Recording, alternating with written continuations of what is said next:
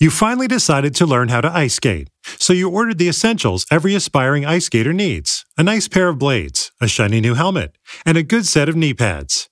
And you used your Bank of America Cash Rewards credit card, choosing to earn 3% cash back on online shopping, which you put those rewards towards an essential piece of post skating recovery a heating pad. Visit bankofamerica.com slash more rewarding to apply now. Copyright 2020 Bank of America Corporation. Welcome back to another episode of Open Floor. I'm Andrew Sharp, and on the other side of this conference table from the Washington Post, Ben Golliver. What's up, man? Not too much, Andrew. We are broadcasting live from the glamorous Cape Fear uh, conference room at a courtyard hotel in Carolina Beach, North Carolina. People are probably wondering, why are you guys there? What are you doing? All Star's been over for 48 hours. I've definitely wondered the same thing, actually. The trip has just begun, Andrew. open floor meets uh, the open road. We've had an incredible time on this road trip, and we'll probably dig into the details of that later. But I want to start by pointing something out.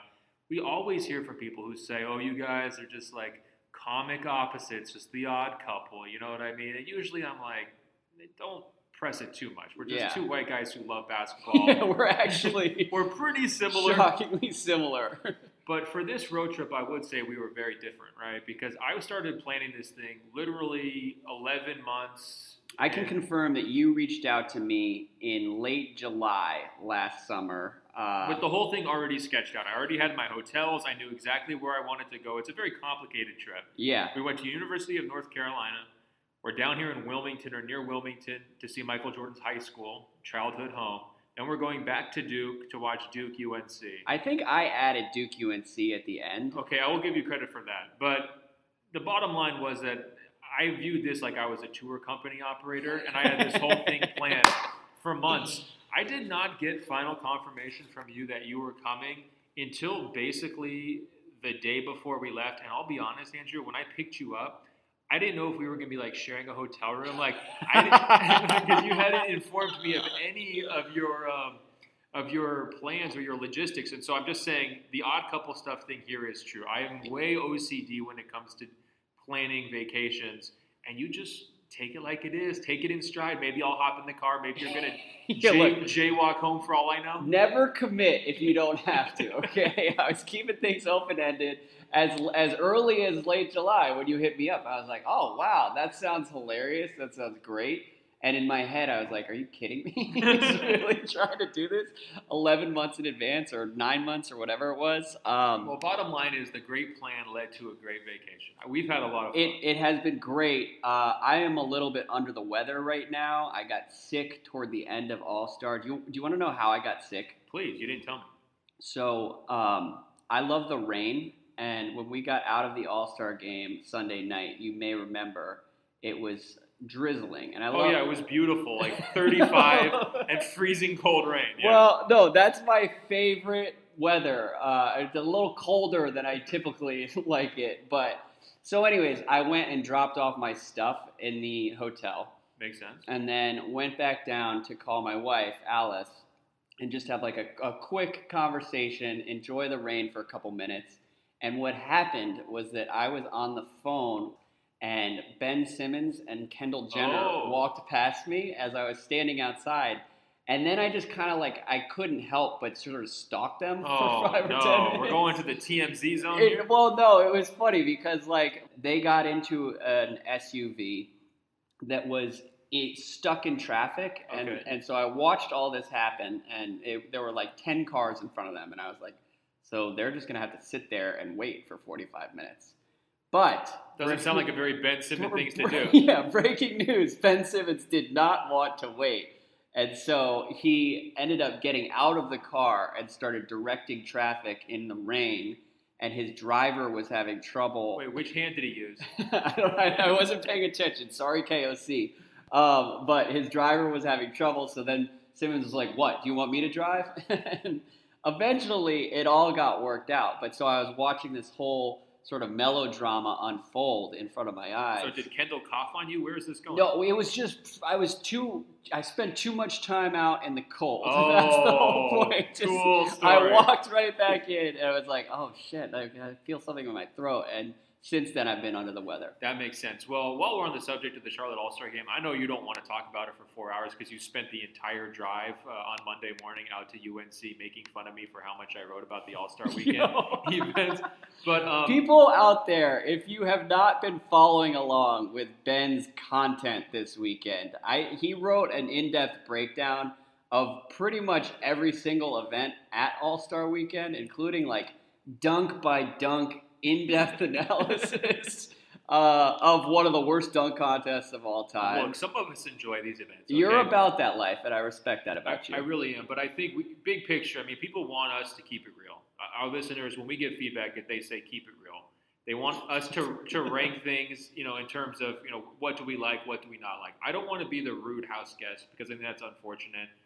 There was many situations where NBA staffers like went out of their way to be super helpful this weekend. yeah, They really held it down. The people were very pleasant in Charlotte. I didn't really come in contact with anyone rude besides one Uber driver who we maybe can get into later. But it was a below average All Star weekend. Can we say that safely? unquestionably. Okay. Um, it doesn't make us jerks for if we a say that. number of reasons. Do you feel bad saying that? No, not Okay. at all. I think you feel guilty because you think it was a, a subpar All Star weekend because of Charlotte. Yeah, Like, yeah. You're you're beating around the bush here. It was subpar in a number of respects. I think number one, like we needed more stars. The Yeah. Saturday night events were a bit of a letdown. The three point contest was actually phenomenal. It was good. Um, But again, I, I sat there thinking, like, why are we just doing this? Why aren't we letting Steph just do like a full routine where he's shooting from half court, like doing, you know, yeah, up the degree of difficulty. But it, it was a good contest. I mean, Joe Harris really showed out. Um, this, but it was Charlotte. This was Yeah, a Charlotte problem, he- and here's it was the thing. the, the weekend was punctuated by 35 degree weather Yeah. and rain on Sunday, Well- which was kind of perfect. They had some real challenges because, first of all, it's Charlotte. The, the history of the basketball team there, it's not this incredible history, right? Like, yeah, They were there, then they left, then they got replaced by the Bobcats, and they changed their names. So when you're like walking around the arena, it's not like you're inundated with all this basketball history. And the other big problem was, I'm sure there's Hornets fans out there, and, and this is not intended to be like a slam towards Hornets fans, but when you walk around the city, there's no real vibe about how amazing, you know, Charlotte basketball is, and how important the NBA is. It's like you're driving down Billy Graham Road and seeing the NASCAR Hall of Fame, and it's like this is not really that NBA, NBA vibe. yeah. Then we go to Chapel Hill yesterday, and it's like everyone's obsessed with the team. Everyone wants to talk about it. All the gear is just everywhere. You see it. It's like right in your face. That's really what I kind of expect when I go to All Star Weekend. Like I just kept picturing like if Portland had been given the All Star game, and then it was taken away from them because of like some law about bathrooms. Right. First of all, they're changing that law to make sure there's still going to be an All Star game. The fans in Portland are not going to just say, no, you're going to take away an All Star game over a, a bathroom law. That's never happening, right? But if they did get it back two years later, it would be the biggest thing in the city in the history of the city, right? And when Yeah. we're going around Charlotte, I would love an All Star weekend in Portland, just for the record. I don't know if there are enough hotels. there's I've- heard not. that there aren't. No, I mean Airbnb would have to be the official sponsor, I think. Yeah, but uh, I'm just saying, like, it would overwhelm the city. The city would be so excited. You would see Blazer stuff everywhere. It'd be such a big deal. And outside of like some pretty good cheers for Kemba Walker in the arena, yeah. outside of an, a And there great was a lot of Steph love. A lot of Steph Love, and some and some appearances by like Alonzo Mourning and Muggsy Bogues. Well, and J. Cole was sort of like the Yeah, native son this That's true. weekend, and I'm not really into J. Cole. Um, so I, He a lot of that dunked. was lost on me well, too. uh, he almost dunked during the dunk. that contest. would have been great. That yeah. was almost the best moment of the whole thing. But they also had the challenge of Michael Jordan didn't want to be out front. And that was a significant challenge for them. You know, he hosted his his annual Jordan party. He was on the court during the fourth quarter of the All Star game, handing the ball to the city of Chicago. yeah. Uh, you know, kind of ceremonially passing the torch for next year. But Mike was not a slam dunk contest judge. He was didn't do a press conference. Like he did it like a couple days before everybody showed up. So you didn't have like the most important person, the host, Yeah. being the face of it, those are real challenges for the organizers. And they didn't really have a, a great city because the downtown Charlotte's just kind of like your typical, you know, concrete jungle, basically. Right. So they had like one hand tied behind their back and their, you know, face blindfolded. And the fact that we weren't just like completely trashing it is a sign that it, they maybe did the best they, they could possibly do. Well, and we were also trying to be nice. Okay, well, feel free to No. unload. No, no, no. Here's the mean, thing. what'd you think? Did you have a good time? Here's the thing. I did not love this particular All Star weekend. Um, I, and I would echo your point. Walking around the arena, like it's kind of jarring to see their history Yeah. um, because really there's there's like pictures of Kemba game winners, Yeah. which are from the last like three or four years, And that one of Alonzo Mourning, like laying on the ground. Well, and there's a lot. Oh, they're really milking the Alonzo Mourning, Muggsy Bogues, Larry Johnson trio, which is like 30 years ago. Um, the one smart thing they did though is they have the jerseys like everywhere, you know, because they know they have good jerseys. Right? Yeah. So they just like framed random jerseys in their concourse, and it was just like, hey, this is this year, this is this year. It's like that's a pretty good move. and, and granted, Charlotte did lose their team, so Right. we, we should uh, acknowledge that as well. Not a lot of Bobcats history displayed around the Spectrum Center. But we also didn't. Was there a, a real push to get a team back, or was it just like, hey, Mike, here's the I team. look. We need to put this team, and we're we're getting very sidetracked here. No, no. This is the this is No. the story of All Star Weekend though, because it was a different feel than other All Star weekends. Like LA is going to feel glamorous, New York is going to feel glamorous. Toronto was freezing cold, and man, their fans were just trying so hard. Like they just wanted Yeah. to be No. involved, but they were happy to host it. the All Star game should be in New Orleans every single year. Yeah, And eh. moving the Pelicans to Seattle is an optional corollary to that new rule. Uh, but either way, like New Orleans has the weather, the convenience, because Charlotte was like 10 times more convenient than LA. Yeah, Um, that's very true. and people want to go there. You're going to get celebrities who want to Yeah. go down to New Orleans for three days. I was You did not have many. I was impressed how many NBA legends showed up. Right? yeah. Like I mean, you had But among like the A-listers, it was like Bill Russell. Guy Fieri, Oh, yeah. courthride, Don't and say Guy Fieri three rappers. at the same time. Uh, no, yeah. there were some significant challenges. Um, that all of that being said, if Giannis had won All Star Game MVP, would that have been the best All Star game you been to? Well, that's a good way to transition it. Um, and, and by the way, we have loved our time in Chapel Hill and Wilmington and Raleigh. It's just that the basketball scene in Charlotte Yeah, was a little tough. And honestly, what tipped the scales for me is I walked out Saturday night into like a pack of fratty dudes who were not not attending the festivities, but were drunk and chanting "Keep Pounding" at all the Oh. All Star goers, Okay. and um, which is the Panthers chant. You Very cool. Know nothing about the Yeah, NFL, yeah, but, very very cool. but I was just like, "Get me out of here!" it's tough. yeah, Um, no, it's just clear. It's just not their on their hierarchy of what's important to them. The NBA is just not very high. It's lower than. NASCAR Yeah. and football, um, which We is perfectly perfectly I also want to thank uh, everyone who was sending in North Carolina recommendations. The Open Floor Globe North Carolina ambassadors sent in some great ones. Bojangles, I made a little trip to Bojangles. I didn't get the chicken. I looked at it. I smelled it. It is pretty funny. It's hard to take you places down here Yeah. because like all the destination restaurants like Cookout. I don't know if Cookout has many vegetarian options. Excuse me, can you have a side salad? Do you have a veggie burger? Um, but listen, let's talk real quickly. We're now like two days late after the All Star game. Whatever. But We're operating on our schedule, okay? it's true. Screw it. Um, we just spent the last 36 hours driving around basketball landmarks in North Carolina. Uh, I'm going to start with a text message that you sent me on Sunday night. Perfect. Uh, ben says, Hey man, I just filed my story and I am very pissed off about the Giannis snub. Should we move the schedule up and do the pod tonight? And, uh, So that was with no warning in the middle or at the very end of a long 72 hour stretch. I just felt like I had to get it out of Yeah. my system. I nixed it, but I'll, I'll, I'll give you the floor here. Sound off No. on the Giannis snub. I mean, this is what friends do. Friends protect friends, right? um, I think that I was thinking with my heart in that moment. I wasn't fully comprehending the, the emotional scale of the 20 point blown lead. Yeah. Um, and I was so excited that first quarter because, you know, remember you were making fun of me when I said there was a real pass the torch moment at the All Star draft where I was like, look, Giannis was more charismatic than LeBron, period. Like, he's on that stage and he beat LeBron at the draft, even though he, he actually selected way worse players. Certainly. Um, and you laughed at me. You said, okay, you're going too deep into the Giannis. No, no, no. And also, his draft strategy was smarter than I realized. That was smarter than both of us Yeah, realized. chess, we not kinda- checkers. We killed him for it, but he picked guys who probably didn't deserve to be in the All Star game, and therefore were trying much harder and were less hungover. No, it was it was smart, but I thought there was a real moment at the start of that game again where it's like the torch is being passed. Like LeBron is coming off the bench Yeah, for Team LeBron.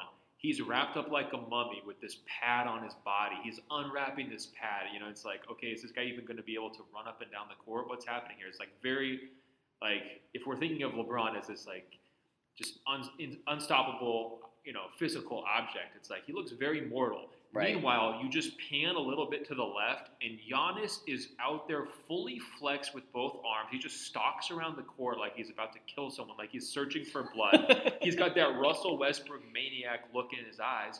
They throw the ball up for the opening tip.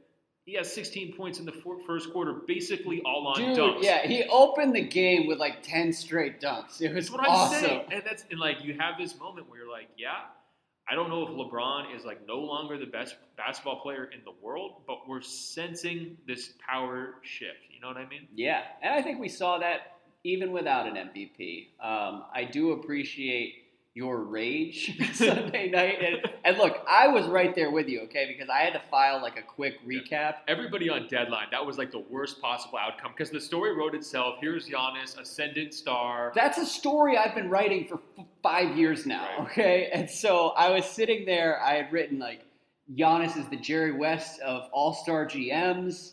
Giannis is the, the the league belongs to Giannis now. All these quick little bullet points. Right. And um, it all kind of unraveled there. And you know what? I I don't know if I want to say this. I know you- you're not sure, and I, I can tell what you want to say. I can read your mind. So here's the thing I just complimented you a minute ago for protecting me from myself, but now I'm going to be a hypocrite. I'm not going to protect you from yourself. I Well- think you need to get this take off your chest. This one's been percolating for three days. The people deserve to hear it. Well, before I, I share my own thoughts, I, I do want to say in the press availability, you know how Yeah. they had that big room. I had like four different reporters come up to me and say, "Man, I was I was with with your co-host uh, Ben, and he was very fired up, telling anyone who would listen, Giannis was robbed after Sunday night." Um, Well, so here's actually before you get to your, your heat or take. How many points would he have needed to score to still get the media vote? Because media votes on the MVP for All Star game. yeah, to still win that vote in a losing effort. So let's say they had still blown the game, but he had he had like been so spectacular in a losing effort against KD, Harden, LeBron, and everything that everyone was like, look, we still have to give it to Giannis because he finished with 38, and to me that was like borderline pretty close to almost deserving it.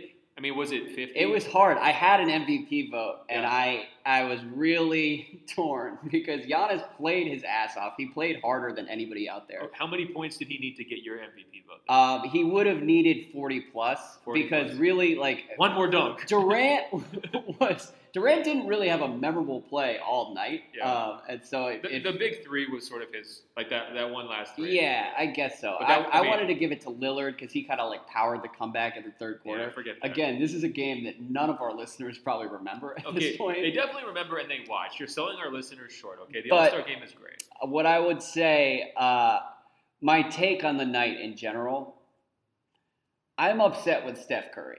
Oh, Okay. I, a lot of people were looking at Team Giannis and said, "Oh, Russell Westbrook is a minus 19. He cost them the game."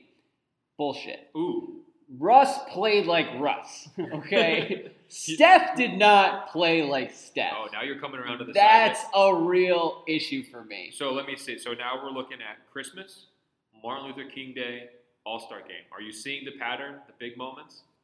at the very least, Steph Curry owes Giannis a written apology for what happened Sunday night in Charlotte. And beyond that, I am beginning to wonder if maybe there's something to the idea that Steph doesn't play as well surrounded by the best players. And look, that only speaks to how badly I wanted Giannis to win MVP. I know that that's almost certainly BS. Um, but, But- I did sit there thinking, like, God, God damn it, Steph. Now I have to redo this whole recap. Yes. I'm not going to get to spend the next 72 hours celebrating Giannis's arrival. Um, and it was very frustrating. Yeah, I mean, it did set up a really awkward dynamic where everyone was like, "Woo, congratulations, Kevin, you won MVP." it was just well, like, and this is the second year in a row that Steph is like was six for twenty four in the All Star Yeah. game. I'm telling you, man. Uh, That Are was- you? Do you really believe that? Uh, I don't know. I mean, it's it's funny this little pattern that does emerge a little bit every once in a while. I, I don't really believe it. I think he's going to be all right. Yeah, I mean, Uh, but that wasn't your heater take that I was trying to protect you from yourself. what? You had some some thoughts, maybe compare comparing Michael Jordan, LeBron James, our guy Giannis. Oh, and well, that yeah. one's been percolating, and I think Giannis, Giannis is more Jordan than LeBron ever was. When you th- think about So what, dig in. Let's well, hear this. you have to think about what Jordan was uh, and what made him special initially. He was the best athlete in the history of the NBA when he hit the league, and um, and what ultimately made him Michael Jordan was that he turned out to be a psychopath who was more competitive than anyone in the league and got way better than anyone could have imagined when he was like a sophomore at North Carolina. And Ben and I have spent the past two days at- retracing his footsteps. Yeah. We basically met with the nurse who delivered him. And we went and met his kindergarten teacher. No, we didn't go that far. But no, but we've been at Laney High School and we went to UNC and uh, We actually saw his childhood home too. That was pretty exciting. and by the way, the only reason I'm reluctant to even make this analogy Yeah. is that uh, the best part about Giannis is that there are no expectations and he's not weighed down True. in the same way that LeBron was. Yeah, But uh, what I they could be coming for him. All I'm saying is that Giannis has the same combination of like historically freakish gifts with intangibles that no one could have predicted, and uh, and he has he's gotten like twenty to thirty percent better each year, and God knows where we're going to be in a couple years. So I did this big comparison uh, piece on Jordan and LeBron as scorers, Yeah, and it basically came down to the, the age-old kind of cliche that like LeBron's a playmaker, Jordan's a scorer, right? I think that Giannis is wired more closely to Jordan than LeBron is. Yeah. Because I don't. I think he's a he's a much improved passer. He's a very effective runner of the offense at this point of his career. But he is trying to rip your throat, you know, cut your head off, you know, rip your throat out. That is like Exactly. the Giannis mentality, and you see him do it night after night this season. I mean, it, the same depiction I was uh, describing of Giannis kind of stalking around the court at the All Star game was exactly the same thing I saw in Dallas earlier in the week, where he's like, "Oh, Luka's here, cool. Oh, Dirk's here. Dirk's last game, great. I might give him a hug after the game, but before that, I'm going to score 36 and have 17 rebounds and do have all the other things that Giannis does on a nightly basis." exactly. And that's the thing is it's jokes at the All Star game, and if anything, it's like kind of dorky to try as hard as Giannis No, did. see, I, I think he was sending a message, man. I, I think he came here and was like, look, I'm on this same level playing field with LeBron. Team LeBron versus Team Giannis.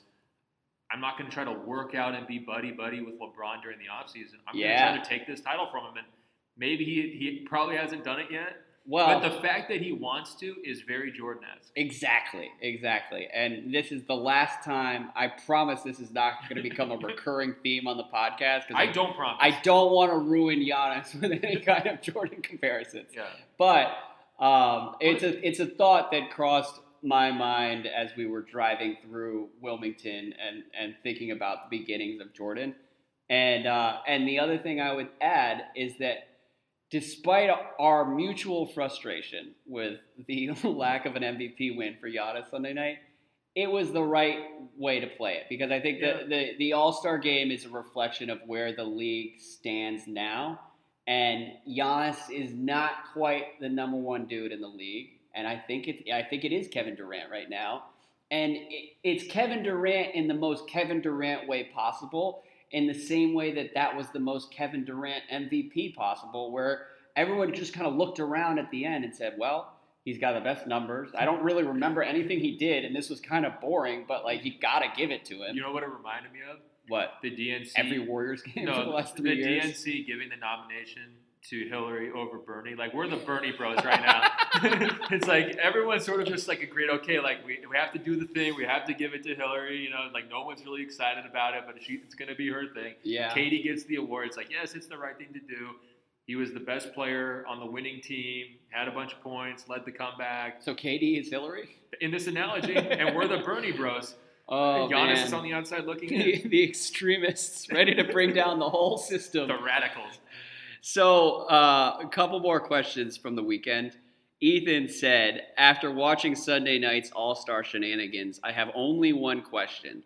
Would Steph and Giannis be the greatest one two combo in NBA history? And so, Ben, as an officer at Giannis Inc., I'm curious for your thoughts on the kind of percolating Giannis to Golden State conspiracy, do it. Team Joy, No. Team Octagon. Give me your statement here. It bothers me. Let's let's not do this to him. He deserves better than this. Can we get through this playoff run and at least see how it goes first? You know, I, I don't think we should be doing that. I think it's a distraction. I understand why people want to connect those dots, but I think that's a little bit ludicrous. And also, let's please not overlook the comparison or the, the pairing between Steph Curry and Kevin Durant. I mean, when you're talking about all time pairings, even if KD leaves this summer, if they wind up producing three titles in three years, win as many games as they did, smack everybody in the playoffs, and make it not even close, that duo should be considered, you know, up there with the Kobe Shacks of the world, the Mikes and the Scotties of the world. You got two uh, MVP candidates. You've got the Finals MVPs for KD. Those are really, really, really good all time. You know, KD is going to be a top 10 all time NBA player. Steph's not going to be too far behind him.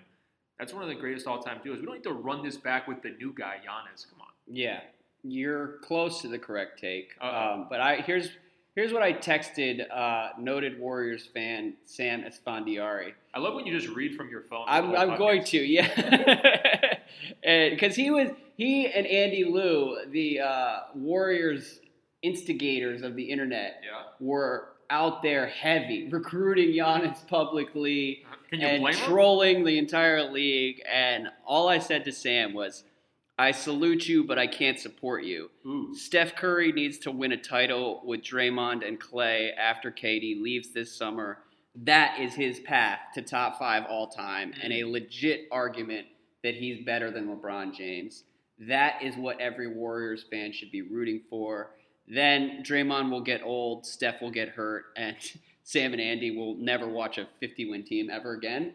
But Great text message. Look. Glad you read it. if they have a little bit of spirit, that you know, if you should be rooting for Steph to be in the like Magic, uh, Bird category of NBA history, and he needs to win a title on his own. Don't go recruit another superstar.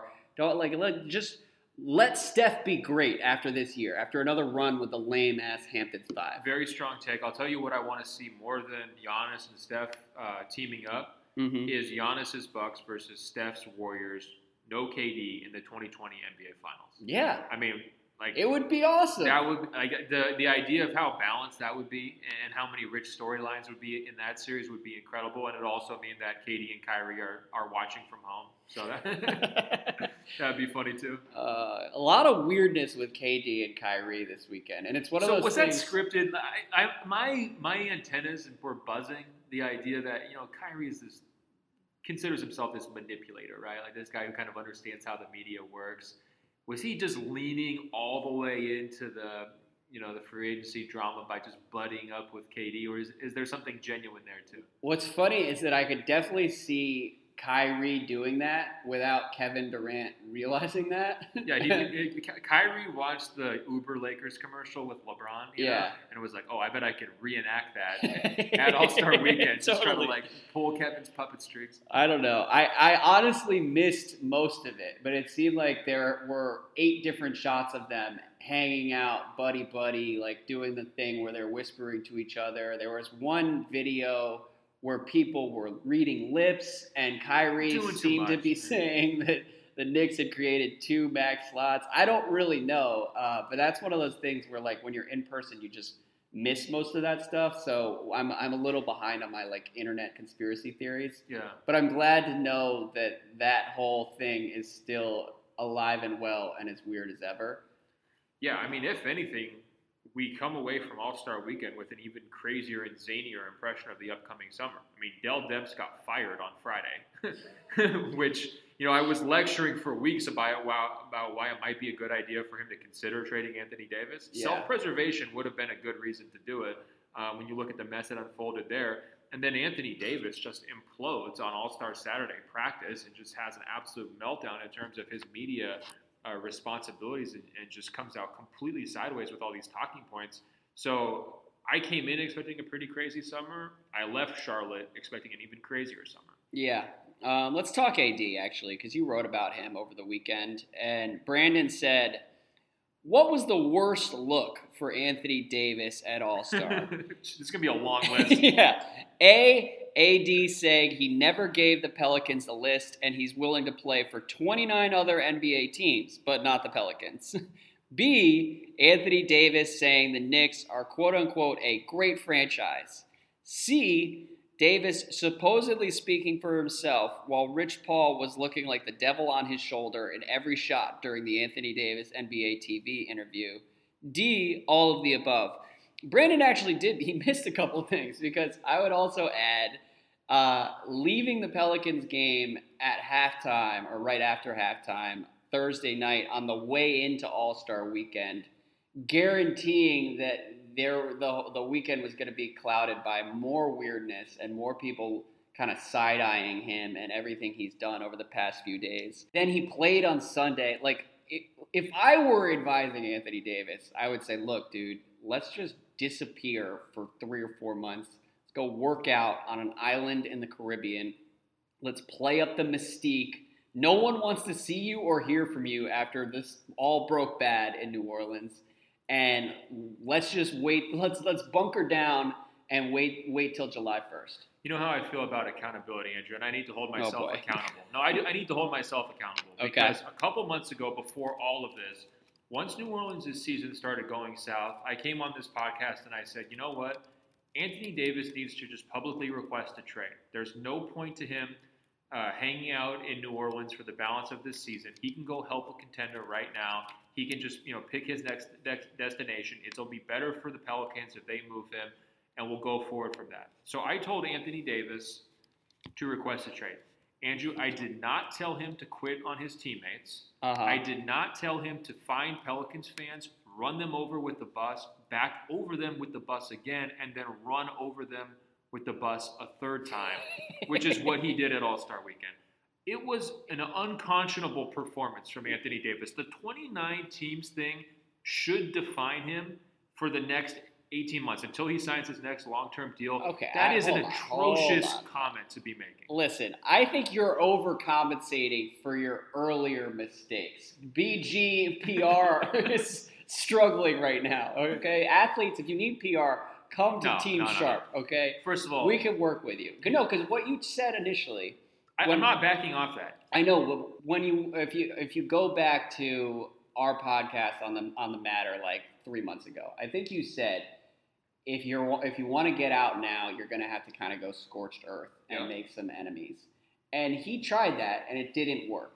Well, I didn't think he scorched too much earth. The scorching was too scorching. You okay. know what I mean? And I think that all these games about leaving the arena and doing all these, you know, like okay, we're going to just disappear during halftime. It's unprofessional. And his comments over the weekend, you know, he was trying to basically blow off this, oh, I don't listen to anyone what they're saying. I don't listen to the criticism these last couple weeks haven't been very hard on me. At no time did he mention really any care or thought about Dell Demps, who was his GM for years. You should yeah. say something there. He barely talked about his teammates. If he talked about them, I must have missed it. I was reading the whole transcript, didn't hear much about his teammates. Um, they're in the middle of a season. You know, they're trying to make do without him. He doesn't seem to have any care for them. This is just not the guy who we thought we knew even a year ago. Well, we never knew him. I know, but I think we're getting to know him, and we're all thing. kind of bummed out. Right. So we judged him by his actions previously, and the actions were 40 points, 20 rebounds, carrying a team as yeah. much as he could. Right. I haven't heard you speak in seven years. That and, was the Anthony Davis resume. Right. That's a pretty good resume. Sure. Now we're looking at him and saying you're getting fake MRIs, or maybe real MRIs, but you're just disappearing yeah. in the second half and taking a, a flight to Charlotte for All Star Weekend, bailing on your teammates. First of all, I think it was the right move to get rid of Dell Demps. Yeah. I mean, he needed to make that trade happen. Given how ugly that situation was, he should have been pursuing it. And if, if he couldn't get it done, he owed everyone a public explanation about how close did it come, what's his plan going forward, here's how they're going to use Davis down the stretch. He had to have a public statement ready to go once that trade deadline passed. He did it. He basically threw Alvin Gentry to the wolves day after day after day. Gentry lost his cool at one point. I understand that. I mean, it's an incredible amount of pressure.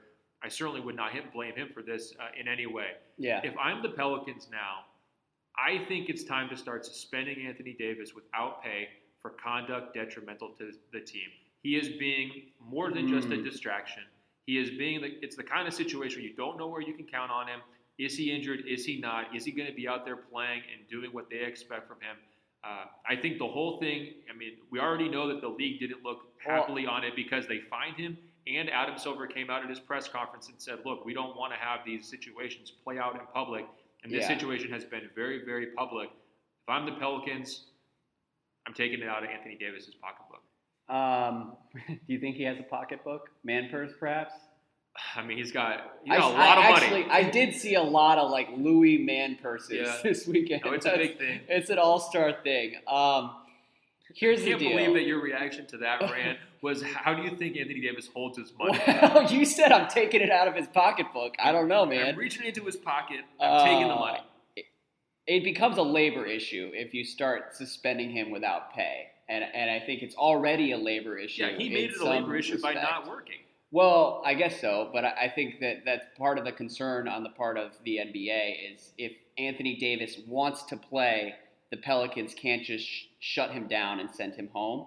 And that's the difference between what New Orleans is trying to do with Davis and Is- what Cleveland has done with J.R. Smith or So- Houston with Melo. Is he going to play or is he going to get three points? Um, I haven't been watching these sad Pelicans games, so I can't really comment Is he on gonna- his effort level Is right he going to play or is he going to go home in the second quarter? Yeah, look, you're not going to get ar- any argument from me that Anthony Davis has mishandled this and allowed others in his life to mishandle this. And and I think if I were to kind of defend what happened this weekend, I would say number one, the whole like I'll throw something on Instagram that quote Oh, that was so tone deaf and terrible. Where he he told.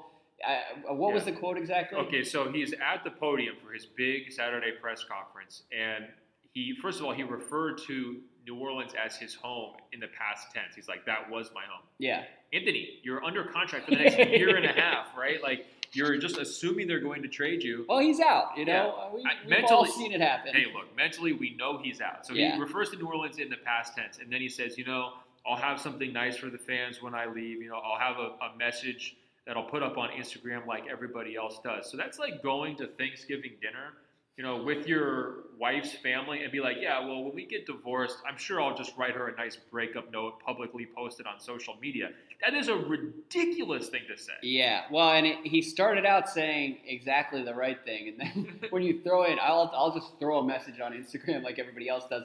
But here's what I w- would add: Yeah. is I think that was just kind of an awkward moment from a guy who's not very good with the media, and it was taken out of context and, and used to paint him as like a completely tone deaf villain, I which think I very don't think tone is accurate. I think he's very tone deaf. And I think he he may be tone deaf, but I don't think he's a villain. I don't think he ha- has any ill will toward New Orleans, and I do think he has cared about that city more than a lot of superstars have cared about their kind of lost franchises. No, that's a good point. I also think though that I don't know if you want to call him sheltered or whatever. I, I think he suffers from the same Kevin Durant problem, which is he doesn't always understand how his comments are going to be interpreted and how they could be taken by other parties. Right? Like he sees things from his perspective. It's a little bit myopic, I guess maybe would- would be the right word because.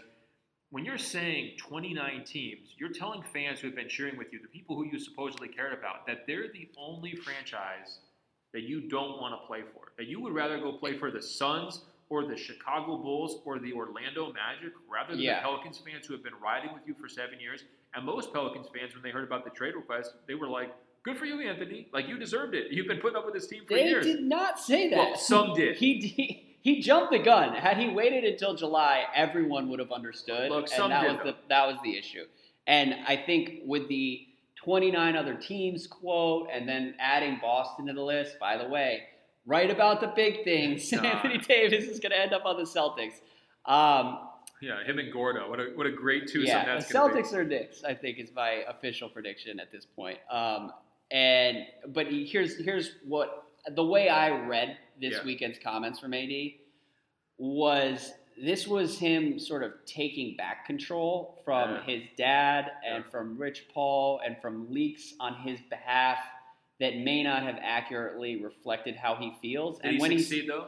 Well, to, to some degree, and uh, and I'll get there in a second. But when he says, I, "I'll play for 29 teams. I just want to win," what he's saying is, don't hold me to the four teams that were leaked to Woj two weeks ago. It just, unfortunately, he has lost the benefit of the doubt with a lot of people because of how poorly this has been handled over the last three weeks. And and part of that is on Anthony Davis. He's the guy who agreed to leave at halftime or or spearheaded that decision. And so like he should be accountable for that, but I also I don't think his comments this weekend were as toxic as they were portrayed in some places. Like basically, this is a guy who is saying, "I want to win," and the Celtics like it, it does matter. He said numerous times I, the Celtics are on my list. The, the, Celtics were never off my list, and that is a different message than we've heard.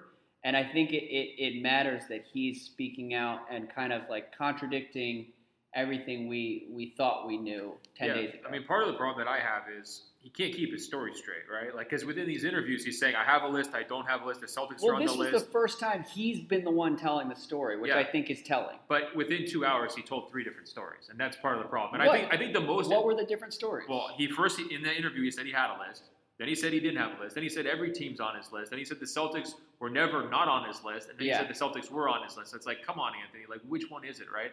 And I think what you're summarizing is an accurate representation, uh, representation of his takeaway, but he communicated it so haphazardly yeah, that that message did not get through to everybody. The message that got through was Anthony's in his own little bubble.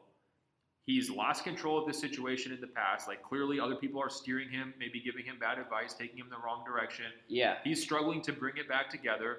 He was not ready for his Saturday media because he did not have his talking points like ready to rock, yeah, and he did not understand the impact that his words would have on people who really, really, really supported him for a long time. yeah. And, that's not good. That's, and and that- there's no way you can view this weekend as a win for him. I think he deserves some blame for that, Yeah. but I also No, think that the- people around him deserve some blame for that. And I've alluded to, I, I think it's his dad, and I think it's Rich Paul. And Yeah. Rich Paul takes a lot of unfair criticism, Yeah. and uh, and certainly has uh, over the last ten years. Like particularly when he was starting out, he dealt with a lot of coded racist BS, and uh, and I think in general he's done a great job for the guys he represents. But in this case, And he could still do a great job for Anthony. he could. I do think that some of this is is a little bit irreparable, um, at least in the next year or two, um, with the people in New Orleans. And I, it didn't have to end this way, and it was almost certainly going to end this way. And, and all of this was foreseeable. And so I think part of that is on Rich Paul, and part of it is on Davis for not taking more ownership of things. Um, but bottom line, I didn't have a problem with most of what he said this Yeah. weekend. I just think he's forfeited any sort of goodwill or benefit of the doubt. Yeah, And well like- said. But your point on the vilification is a great takeaway. He's a, he was a sloppy communicator. Uh, this whole thing played out too harshly. It did not go according to plan whatsoever. There may not be a resolution if he gets traded to a team that wants to rent him. I, he seemed resigned to the idea that he might not have a long-term resolution for next season, or at least open to the, the possibility that that's how it plays out. Yeah, Uh, he has to go the Kawhi route. That doesn't make him a horrible person, but I do think he's been steered well off course, or the course that he should have been on, I- and look, hopefully he gets it back. yeah, and I think he always intended to wait until this summer, until like, we got to like January, and the plan changed, and uh, and it's cost him, and it's unfortunate. But uh, I think big picture, this is the last time we're going to talk about Anthony Davis for a while because he's probably going to get shut down, and hopefully he will take my Team Sharp PR advice and just go chill in the islands for a couple months and work out down there. Um, And that's the other thing too is like because we just assume that that's what would happen. Like as soon as the trade deadline passes, it's like okay, we're not going to hear from them. Instead, they fire their GM like three days later. Yeah. and Anthony's well, like, and he's walking out like, look, and he has stated he wants to play and he wants Yeah. to be on the court, which is more bad advice. Like, there's no possible win for him staying in these Pelicans games. Like, that's just a bad idea. yeah, And you know. So, anyways, I go the other way with it, but I understand where you're. After all of this, there's a strong argument to be made that just don't do it. I wish he had just played hard through this whole thing and, played hard through the end of the season. yeah. Um, But I think, I think it's too it's too late to put that back together. Exactly. The toothpaste is out of the tube, and we're at a point where like it benefits no one involved to have him out there. Um, so do you think less of Anthony Davis as a player, as a person, based on all this? Because you're saying you're not going to vilify him. You know, you're you're you're pitting other people I as being largely responsible for this. I mean, does it change your perception of him? I didn't think that much of him to begin with. As, as a You person, I think he's a great player. Okay. I, but as a as a person or as a media presence, like he came out, um, I believe it was this season. It may have been last season. It all kind of blurs together. But like, I remember one interview he did with Rachel Nichols where he said he wants to be recognized as the the best player in the world and wants to be wants to have a higher profile, which I think are reasonable desires if you're as good as Anthony Davis. But like my takeaway then was just like you're pretty boring, man. You're, Like, you're not you're not ready for it. you. Yeah. So um, I, I, my final thought is that Anthony Davis is going to be traded for either Jayson Tatum or Zion Williamson, and Ooh. that is as that is as far as the trade conversations need to go. Like there's a ninety percent chance that that's how it's going to end, and uh, we'll see. So I just think like if this weekend was sort of the product test for like the more famous version of Anthony Davis, it didn't go well. Back to the lab. Yeah, but it's it's tough because he was starting from uh, not a great spot with a lot of people. Anyways, before we move on, Ben, I want to say today's show is brought to you by SAP. Every NBA fan thinks they can be a GM. I certainly have. I do. But could they really? Now, SAP and the NBA are putting four stat savvy fans to the test in a new reality show called GM School. There will be a team of celebrity judges, including championship GM David Griffin and Hall of Famer Kevin McHale, and they will decide who's ready for the front office and who needs another season to study up. Catch GM School powered by SAP Wednesday at 8 p.m. Eastern on NBA TV. When you started that ad read, I thought we were going to be in this. This sounds amazing. this is right up our alley. So again, it's GM School powered by SAP Wednesday at 8 p.m. Eastern on NBA TV. I kind of like this idea. Honestly, it's not completely outside the realm of possibility. If if David Griffin is the celebrity GM, uh, you know, we could be celebrity podcasters. I'm in. Throw us up there with the starters. let, us, let us guest star on one show. Uh, yes, check out uh, GM School on NBA TV. Now I want Kevin McHale and David Griffin to look at your fantasy maneuvers and judge you based on how Team Shark is going. Honestly, it's a it's been an impulsive season for me, so I don't think I would grade out very well. Uh, but that's that's the thing with fantasy. Sometimes you just get bored and need to feel the rush of, of a successful deal, and then uh, I feel like that then was comes the letdown when you realize you've traded half your team. Isn't that Rich Paul's exact uh, pitch to Anthony Davis? yeah, I think it might have You been. just need the rush of a deal, Anthony. Let's get this done. All right, here's here's one more quick thought that I had, Okay. and uh, I'll use this question to frame it um, before we move on from like trade demand season. Brian said, with the recent controversy over trade demands, I get the sense that a majority of media opinions are in favor of the teams in all this. And I have to say, I find it odd that these are all employees who are currently embracing the employer's position. Uh, and I wonder is it because America's Protestant work ethic is deeply rooted in our media? Or two, that employees depend on our employers for life and breath, so naturally they adopt their positions. Or three, that most NBA podcasters are just of an older generation shaking their fist into the sky, rebuking these entitled millennial snowflakes who don't know what it is to work. Um, There's a lot there, but I know. there's a lot of like crazy.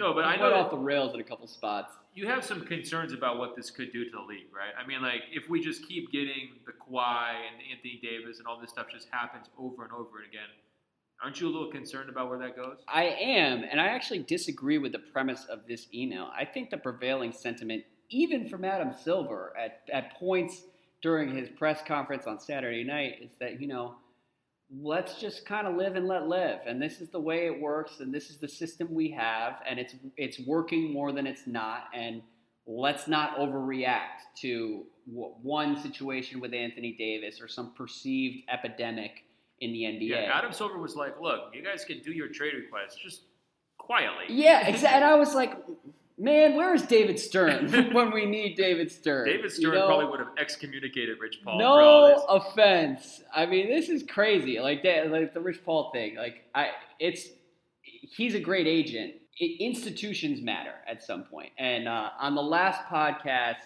I talked about how the NBA could come out of the Warriors era better than ever because because fans have learned to watch the game in different ways and follow it obsessively 11 months a year. And once you add real parity at the top of the league on top of everything else that has helped the game grow over the past few years, the NBA could really explode. And I think that is one possibility and uh, and something that should not be discounted when people are talking about oh the league is really in trouble right now the ratings are down like this league could really take off in the next couple of years I think we should also consider, though, and to respond to this email being like, oh, like this is just old guys shaking their fist and rebuking entitled millennials. Like, no, it, it- it's there's a distinct possibility that we're going to be in the post LeBron era, and there are going to be so many changes around the league Yeah. that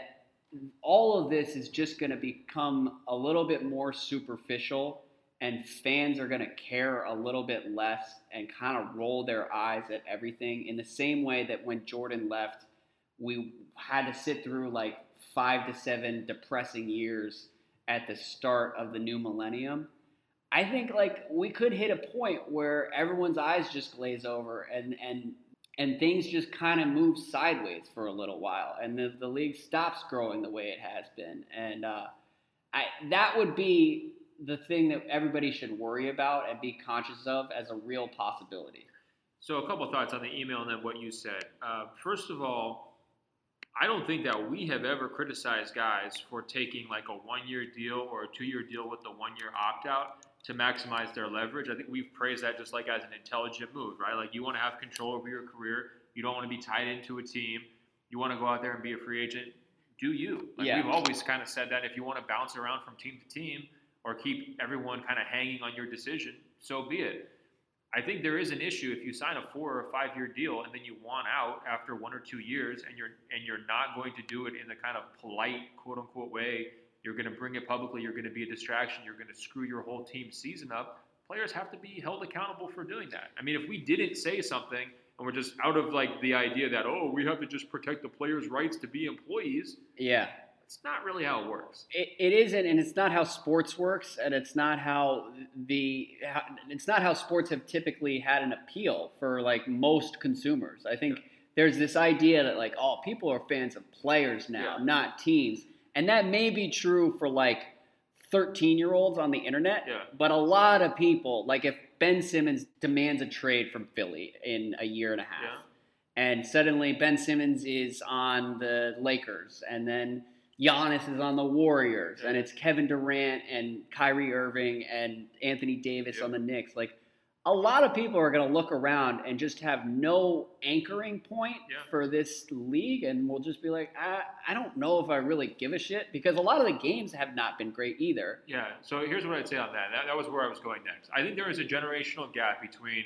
people who are like maybe our age and a little bit older, and a lot older, who are kind of team centric fans, right? Yeah. Rooted for their guys. You know, the, the laundry, not the name on, on the back, right? And then younger people are tending to, to be fans more of players rather than the teams. I think you know that's all well and good, but if you don't have quote unquote your players, if you don't have the lifelong players or even guys who are sticking around for you know five to six years, and all basically you're just getting guys on the rookie deals and then they're gone. Yeah. For teams that are not destinations, you're basically saying you're never going to have stars, right? You're undercutting their ability. You know, small Or- market teams, you're, you're undercutting th- their whole idea that you have the chance to compete for a title. So that's a problem. And if you're looking at big market teams and they're just shuffling around constantly, and it's like, okay, this is the year that we get to rent KD, and then he's going to be off to some other destination next year.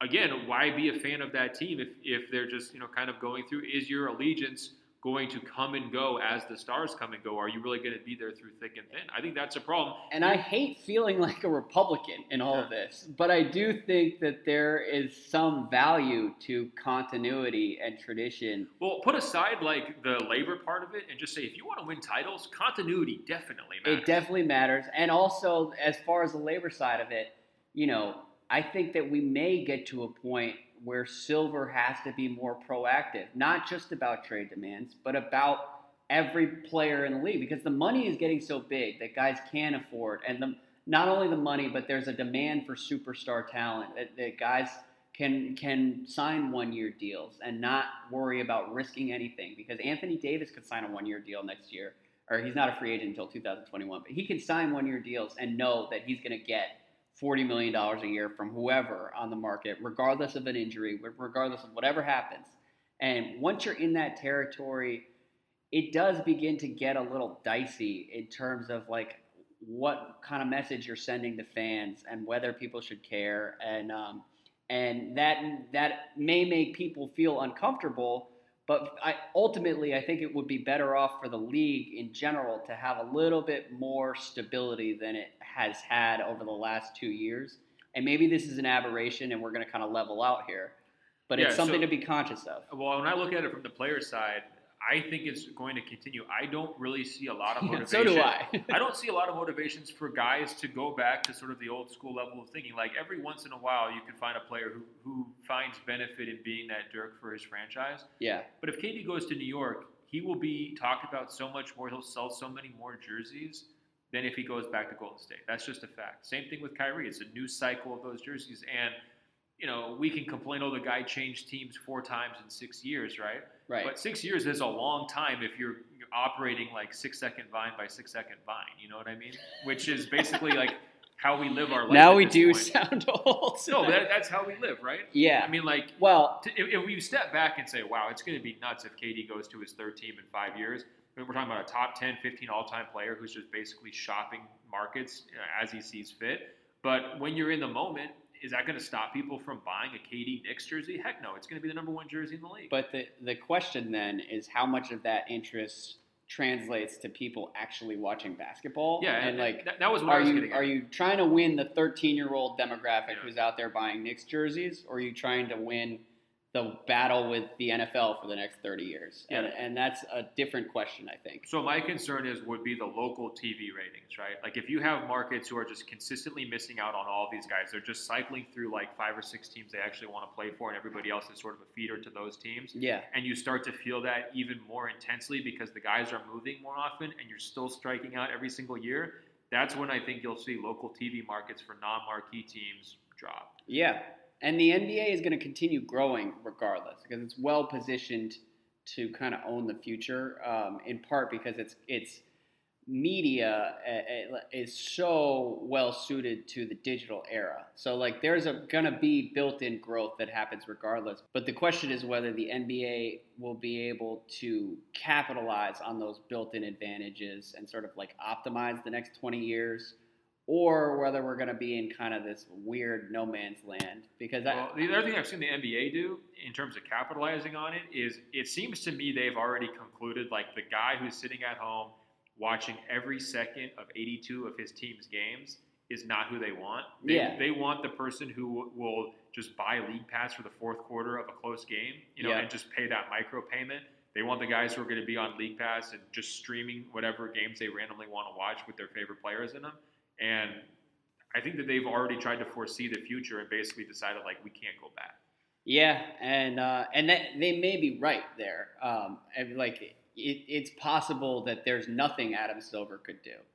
I just wonder whether that's actually true, you know. And I and I think that there is room to take a harder look at changes and and ways to kind of to enforce contracts a little differently and send a message at least that like this this sort of free for all, like free market approach is not necessarily the best thing for the league and may not even be the best thing for the players. Because if the league suffers, eventually that's going to trickle down to the stars themselves. And really, like when we're talking about pro player league, like right now, the system we have benefits 10 to 15 superstars at the top. And then there are a lot of guys. Like if I were another player on the Celtics, I'd be like, this sucks. I feel so terrible for the Pelicans players. it's I mean, it's brutal. like you've been brought in to basically be like a supporting guy on the Anthony Davis story, and then he just checks out of the movie halfway through, and now Yeah. you're just the extra on the on the set saying, oh, "What are we supposed to do? We're trying to win? Are we trying to lose? What, like, what's the game plan?"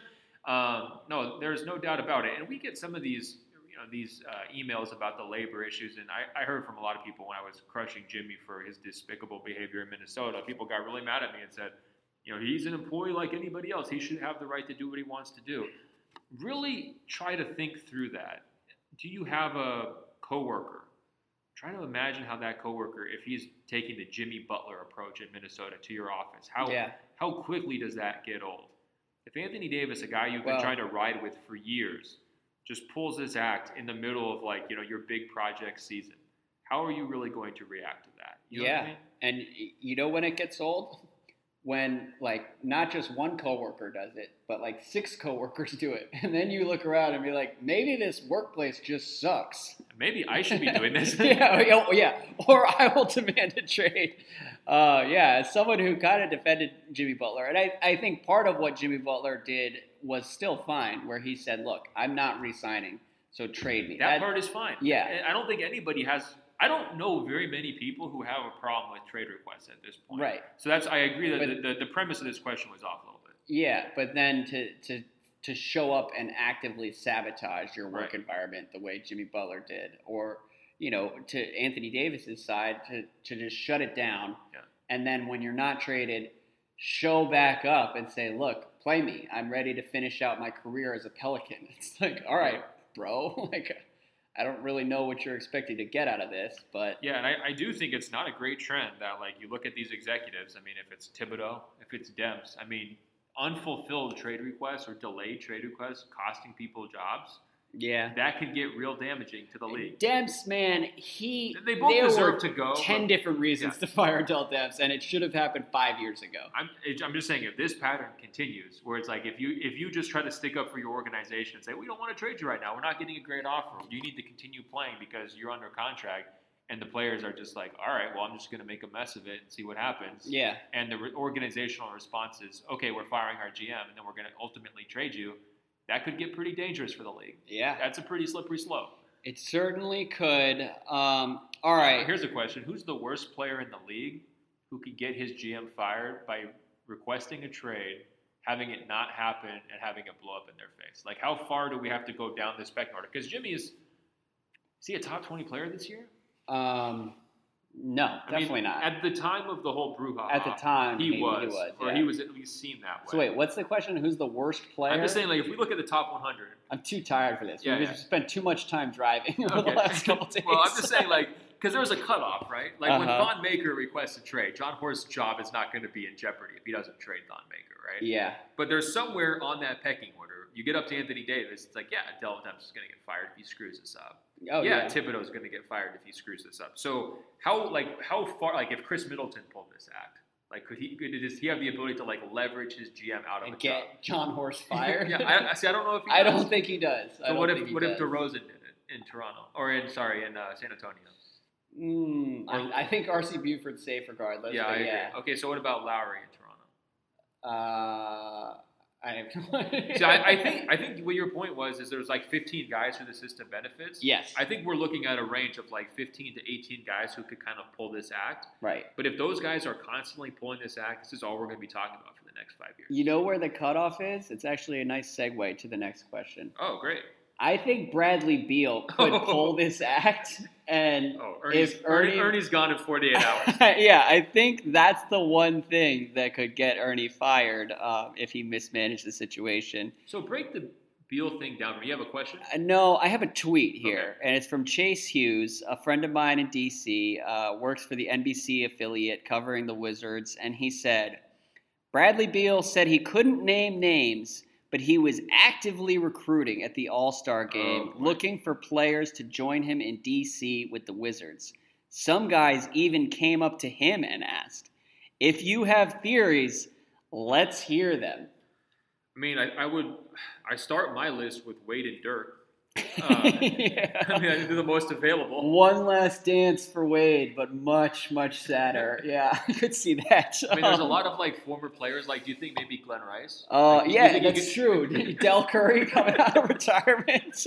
Mark Price, run it back with the Bullets. So break this Beal down. You're the expert in this Well- situation. You have to explain this Beal situation because he come out. Not only did he say he's recruiting players to Washington, but he basically pledged a lifetime blood loyalty to the Wizards out of absolutely nowhere. I know, and this is What is he thinking? This is I don't mean to sound brazenly hypocritical here after talking about trade demands and worrying about kind of the future landscape of the NBA for 10 minutes.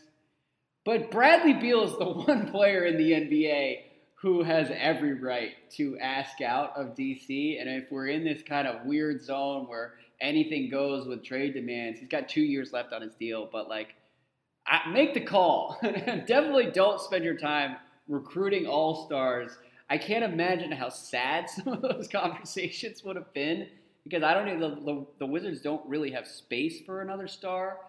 So um, I am. I'm a little bit worried. He was very positive and very high on the Wizards' future in Charlotte. Um, he even at one point said it's been a fun season. Like Brad, I don't know how much Zoloft you are on right now, but it has not been a fun season Okay, for anyone in DC. we need to do a little role play here. Okay, I'm gonna be random NBA All Star. Maybe Khris Middleton. He's an All Star. Sure. He's a free agent. You're gonna be Bradley Beal. I need you to get into this mode of really recruiting me. What is your pitch? And look, we know what the weaknesses. We spend all year talking about the weaknesses of the Washington Wizards, from the top on down. Yeah. What is the best pitch you can make to me right now, Khris Middleton, impending free agent, to come play basketball with you, Bradley Beal, the new face of the Washington Wizards, until John Wall comes back, which will probably be never in terms of you know being on that same level that he was. Like, uh, where do you even start? Like with the Lincoln Memorial? Are you just like, look, if, no. you, if you stand at Lincoln's feet, it will take your breath away. I mean, is Yeah. that what your pitch is? I honestly think you have to start by pitching low expectations and say, look, bro, no one will care if you suck, Chris. if you want to make 160 million dollars and not really have to perform very much, come to Washington D.C. you can go on vacation mid-April. We can win 46 games and be heroes. This is that's the real dream, bro. Don't let don't get caught up in the title chase. Come to DC and live the life, and then you start pitching like Potomac, Maryland. I know Brad is friends with uh, Kuzi, who's a famous. Uh, I think I don't know his first name. Kuznetsov well, probably not famous, famous. Washington Capitals player. uh, so like you start pitching proximity to Ovechkin and the Capitals, and so, um, so far we've got the Lincoln Memorial, ice hockey, and early vacation. yeah, and, and life in Potomac, Maryland. Um, I gotta the, be- tax situation isn't great, so I don't really know. I, I, yeah, that's really all I got. I got to be honest, I'm not convinced. I know. I like. That's why he was probably pitching Glen Rice and Mark Price. Um, anyways, uh, yeah, I don't know. Thoughts and prayers to to Beal. We had a number of people who reached out asking Wait, for a response to so- that tweet. well, let me ask you though, like as somebody who follows the team for a long time, and all jokes aside, is there an admirable side to what he's doing here? Like, is he like the one remaining loyal guy? Is that's what's happening? There is, and I look. I really like Beal, and I think a lot He's of your- people who have you call him Panda. Or something? Yeah, Big Panda, Oh, man. Takes me back to the good old days. Uh, no, I really do like him, and he he is everything you would want in a franchise player, except that he's not quite good enough to lead a franchise by himself. And um, and as someone who's been around him and thinks he kind of like does things the right way and deserves a shot to win, I think he probably needs to go somewhere else. And um, so I hope that at some point he kind of takes a more active role in, in getting them there. And look, I've been over this. The Wizards should trade him in June for a top five pick, either the Knicks if they don't get Zion or the Mavs. Like there's some team in the top five is going to want help immediately, and, and Beal can provide that. Um, You always leave the Lakers out. I don't know why you. the, the Lakers might be in the mix, man. There's no question about it. Um, all right, let's finish out with some highlights from the trip in North Carolina. Jake said, I'm hyped you guys are taking a trip to, to basketball mecca. I grew up in South Carolina. I spent extensive time in NC, And after moving away, I've been amazed at how basketball is ingrained in the culture there. The current NBA roster of Carolina alumni is as follows point guard Chris Paul, shooting guard Steph Curry, small forward John Wall. We're going to have to phase him out. Um, power forward PJ Tucker, center Montrezl Harrell, off the bench Hassan Whiteside, TJ Warren, Dennis Smith Jr., and then you can also add Khris Middleton and Zion Williamson and Ja Morant if we include South Carolina. I think there's a real argument, he says, that Carolina is pound for pound one of the best regions for talent in the United States. I think he just made it. They, Carolina's up there with everybody. I think it's it's a very strong argument. I mean, California rolls really deep. Yeah. Uh, so they've got to be in the mix. Uh, but you know, Seattle rolls pretty deep. But there's no question we're in a hotbed. I mean, and that's why we didn't want to just do Charlotte. I mean, the whole idea of the tour that I came up with nine months ago, and you came up, you know, deciding you're going to come with it about three days ago, uh, was to experience some of it. You've been down here before. It's my first time in North Carolina, but you always hear about the AAU programs and Yeah. how deep that's gone. You always hear about the high school players that came from these different regions, and I guess driving yesterday, I mean, it took us basically five hours to kind of make the drive from uh, Charlotte to Chapel Hill and then down to Wilmington. North Carolina is a big state, you know, and like the players are coming from lots of different parts of the state when you kind of like map them out, you know. Yeah. There's like Wilmington's way down by the coast, and there's Kinston's more than an hour away from Wilmington, and you've got the triangle with Raleigh and Durham and Chapel Greensboro Hill. also produces a lot of talent. Winston Salem. Um, so I think that's really what I came to understand about North Carolina more than anything else is just that like it's not like there's one program. It's like in Seattle, like Rainier Beach, right? Like there's like three high schools that produce all the NBA players. Yeah. North Carolina, they're not in these high, the the powerhouse programs are probably sometimes four, five, six hours away. Yeah, um, it, it's pretty phenomenal. The trip to the UNC Basketball Museum. That was Look, wild. Anyone out there who makes their way through Chapel Hill, take 20 minutes and go to the UNC Basketball Museum. You know what? Screw that. Anyone who's in the Eastern Seaboard, just go to this basketball museum. you need to go. It, no, it's great. Well, because Chapel Hill is great too to just walk through and hang out for a day. Um, but then the the UNC museum, it was important for me because I'm kind of a lapsed Tar Heel fan Yeah. at this point in my life. But I, I was able to reconnect with guys like Raymond Felton and Jackie Manuel and David Noel, um, Jawad Williams, basically everyone from that 2005 team. There was just deep cuts throughout the whole museum. Like I was going there thinking it was going to be a Michael Jordan shrine, but they didn't take that tact at all. It was like we're going to show you every championship team from the 1920s on, and if Yeah. you if you have a favorite player from some random squad over the last 20 years, we probably have his shorts behind a glass box. And know? they did have like crazy MJ memorabilia Oh, yeah. because Dean Smith kept meticulous records. So we had, uh, you know, like recruiting cards. yeah, recruiting cards. We had MJ's letter of intent, and then Jordan's people provided a letter of uh, a letter from Mike Krzyzewski expressing disappointment that Jordan didn't go to Duke, which was the single greatest thing in the entire museum. It might be the thing, single greatest thing in any museum. I mean, think about it, right? This is like one of the deepest rivalries of all time. Like, this is like Michigan, Ohio State. This is like, you know, North Carolina, Duke is like as intense as it gets. They have behind glass a letter where, you know, basically Mike Krzyzewski is saying, look, I understand. Here it is. I'll read it to you. It's dated October 29th, 1980, addressed to Mr. Michael Jordan. Dear Mike, I am sorry to hear that you no longer have an interest in learning more about Duke University. However, I do want you to know that my staff and I wish you the very best in your college career. You are a fine young man and you should make an immediate impact on whatever you choose. Take care and best of luck. Sincerely, Mike Krzyzewski. Now, that is a very classy letter, but when you put it inside a museum where you're basically just like checkmate Yeah. basketball, that is like one of that's one of the single greatest flexes I've ever seen. It was awesome, and uh, yeah, I just I forgot how much I love like so many of those teams through the years. Whether even like I wasn't really around for the Jerry Stackhouse, Rasheed Wallace Carolina teams, but like I have retroactively worshipped them. Anyways, We should give a thanks to Steve Kirschner. Uh, one of the SIDs at Carolina. He showed us around the building. I want to know what you think when we went in the Dean Dome? We're on the floor. Had you ever done that before? I hadn't. Like get down there on the floor. I mean, that is a huge basketball arena, and he was telling us their attendance might be a little bit down from the heyday, but they're still pulling on average 18,000 fans for home games just across their schedule, Yeah, twice a week basically. I guess they probably have one home game a week essentially. Um, which is most than, which is more than most NBA That's, games. that's what I was going to say. That is crazy level of interest, and you know it's not really that surprising because you know when we think about Carolina basketball, it's like you just think there's never going to be an empty seat in the house, but it's a huge building. It felt like an NBA arena when they're down there on the court. You know, you've got the, the concourses going all the way up. Um, Yeah, they Yep. also had a Carolina Pop-A-Shot in their locker room, which at one point I'm going to be successful enough to spend eight thousand dollars on a Carolina Pop-A-Shot, and I can't wait. I can't wait either. Um, I'm coming over to play it. My other favorite two details: one outside the weight room at UNC, yeah, they had the wall of Jordans, like just 30 different uh, Jordan sneakers, all in Carolina colorways. That was pretty sick for you know anyone who likes sneakers.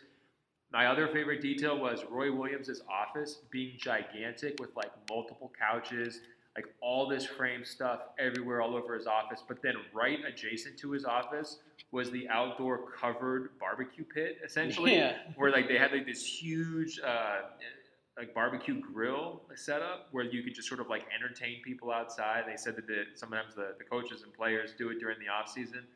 They're living pretty good. They at, are, at they UNC. are. They're living pretty good. you know, I would like to be a college basketball coach. I think it's it's very hard work um, that would drive you insane for like seventy percent of the time, and then thirty percent of the time you're basically like grilling and playing golf and telling stories. So it's not a bad breakdown when you think about it in those terms. Um, all right, let me finish off here with a couple quotes that I have recorded from the weekend. So I've been driving the whole time for five hours, and you've just been sitting there transcribing the crazy stuff that comes out of my mouth. Is that what's happening? Yeah. So the first thing is um, I wanted to, to mention I told somebody on Saturday that we were coming down here, Yeah. or that I was coming down here after the weekend, and their response was, "Oh, cool. So you're you gonna go down there with your wife and just hang out for a couple days?" I was like, really had to hang my head and say, "No, it's gonna be me and uh, Ben Golliver." And then they were like, "Oh, so it's your work wife? That'll be great." Oh.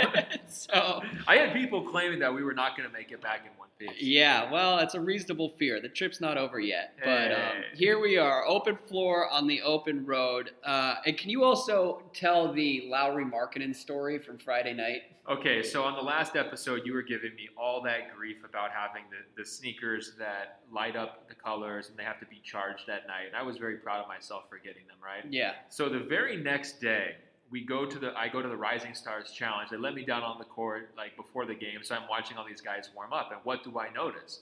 Luka Doncic, De'Aaron Fox, basically all the Nike athletes are wearing the the Adapt sneakers that are self-lacing, that have the motor in them. you know, Sure. the hottest new thing that Nike's trying to push, right?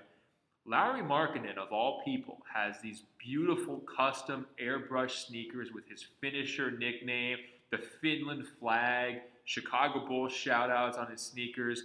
And he's out there warming up too, and he just kind of sidles up to uh, Luka, and he's like, You're not going to wear those during the game, are you? and, and I was standing there, and I just went from being so proud of myself yeah, to just be getting the ultimate gut punch that Lauri Markkanen was just like basically shoe shaming Yeah. all of Nike basketball's athletes. yeah. You were dunked on by Lauri. That's fantastic. Um, I I also got to see Lauri, by the way, in like the Nike gifting suite at Oh, one yeah? point. and the Nike athletes are really taken care of. Yeah. They were given every every Nike athlete gets a hockey bag. I, I don't know if you've ever played hockey, but just like Oh yeah, big hockey guy. yeah, hockey's huge in Portland.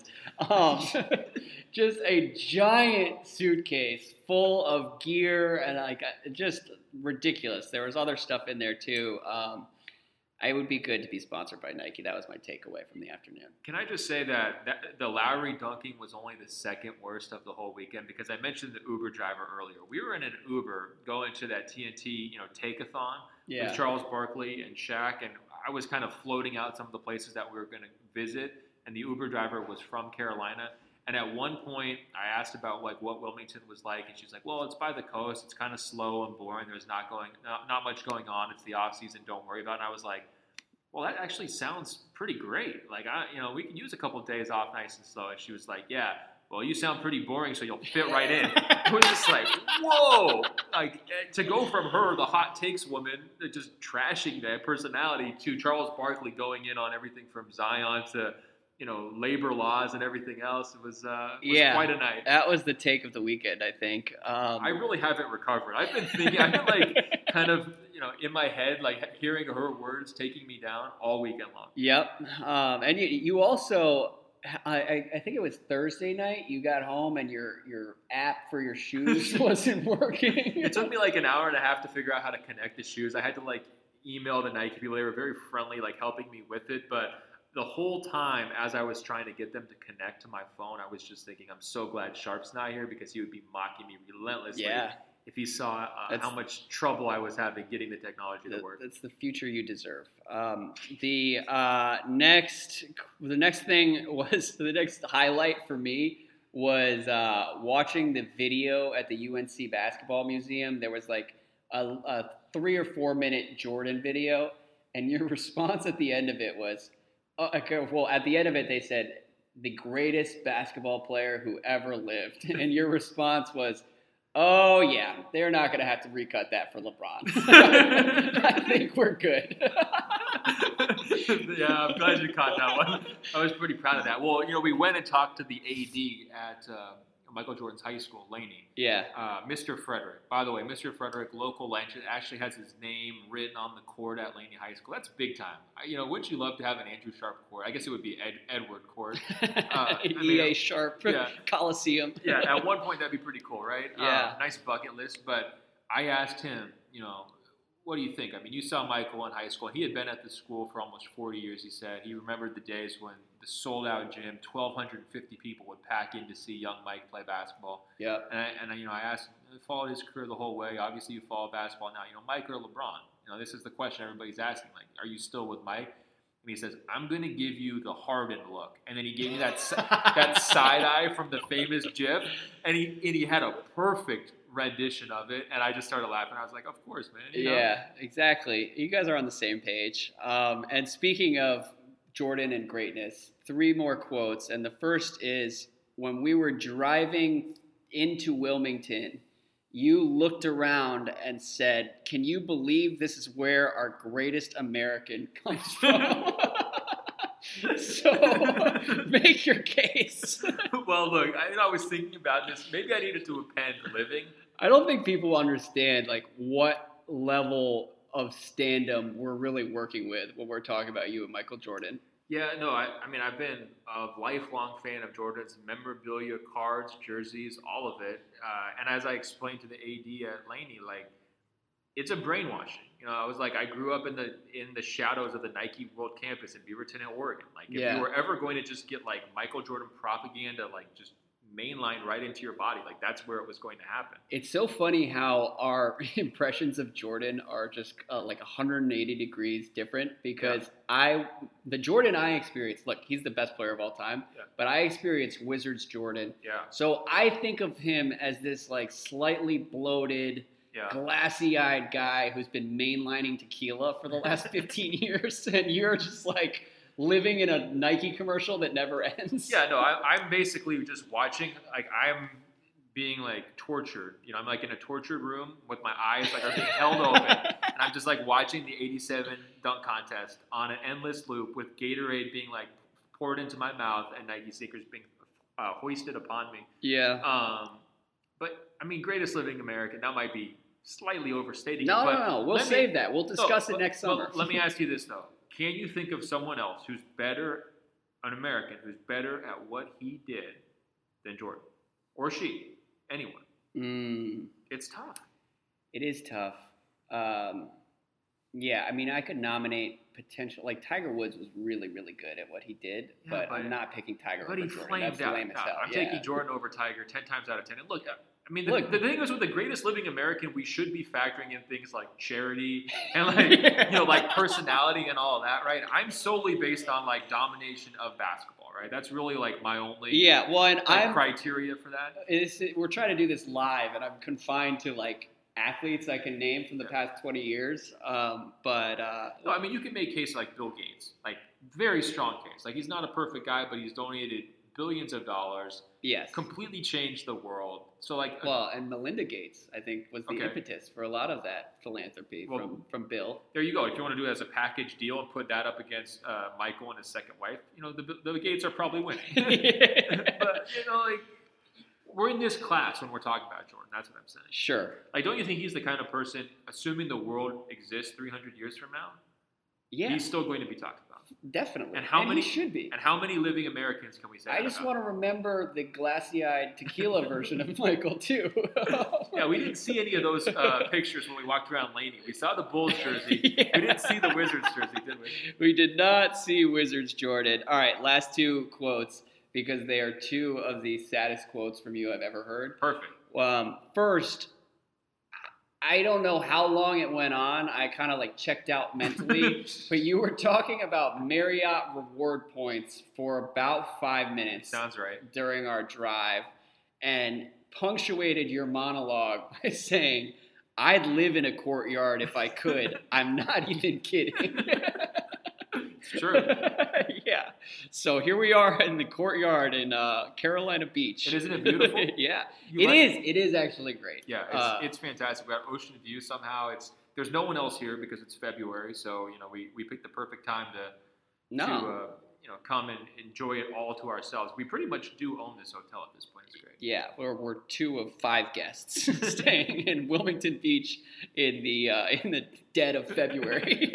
um, but uh, and then the final qu- quote, completely unprompted, and I did not engage with it at the time, was you blurting out. Warships are an underrated tourist destination. They just get overlooked, especially by It's millennials. true. it's true. Look, I you know me, Captain Tourist. Um, there's only a certain number of things that you're going to find almost anywhere when you travel, right? Like you're going to guaranteed to get museums. There's going to be aquariums. Like there's a certain level of things like fun zones, those kinds of things, more for like the kids, right? I guess. Uh, so Do you find warships? I've never seen a warship outside of like New Orleans. Well, you sound like a millennial. Um, look, up and down the California coast, there's a lot of them. Okay. Actually, in Michigan, where my uh, my extended family sort of has lived, like there used to be a lot of submarines from World War II. You will just learn stuff if you go on the tours. If you if you get the little dorky headphones, and you might get lice from them, so you know be careful. Like try to wipe them down before you get those headphones. Listen to the audio tours.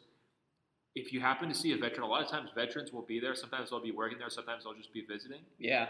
don't be afraid to strike up a conversation with a veteran, learn a little bit about that person's you know service to our country. And you know, I'm sounding like I'm proud to be an American right now. No, this is like, great. This is awesome advice to close out an All Star podcast. Anyone who's thinking about visiting All Star Weekend in the future, just Look. remember visit a warship, you Yeah. know, and get the little headphones. That's what I'm saying. Look, it's so. have Do you it ever- right. Have you ever tried to wrap your mind around the idea of like, hey, look, you've been drafted into the army. It's your job to go protect our country. Like, have you ever seriously thought No. about that? I, we I have seriously thought about that. I and I've come to the conclusion that I can't really wrap Right. my head around. Hundred percent, me too. And we have that luxury. There's a lot of people who didn't have that luxury, right? And Yeah. a lot of people died along the way. And those warships, I think, they're sort of like a symbol of American might, right? But they're also telling a story about very serious things that like altered the entire history of our globe. Yeah.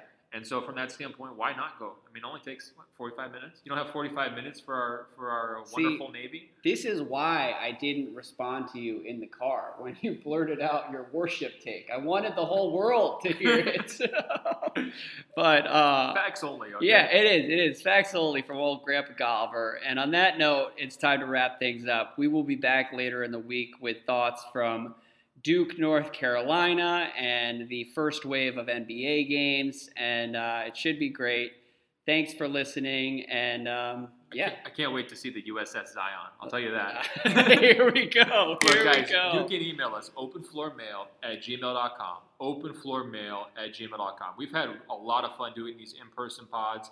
We thank you guys so much for listening and following along all All Star weekend long. The playoffs are right around the corner. We want to hear your questions, comments, concerns, takes, predictions about what's to come down the stretch of this season.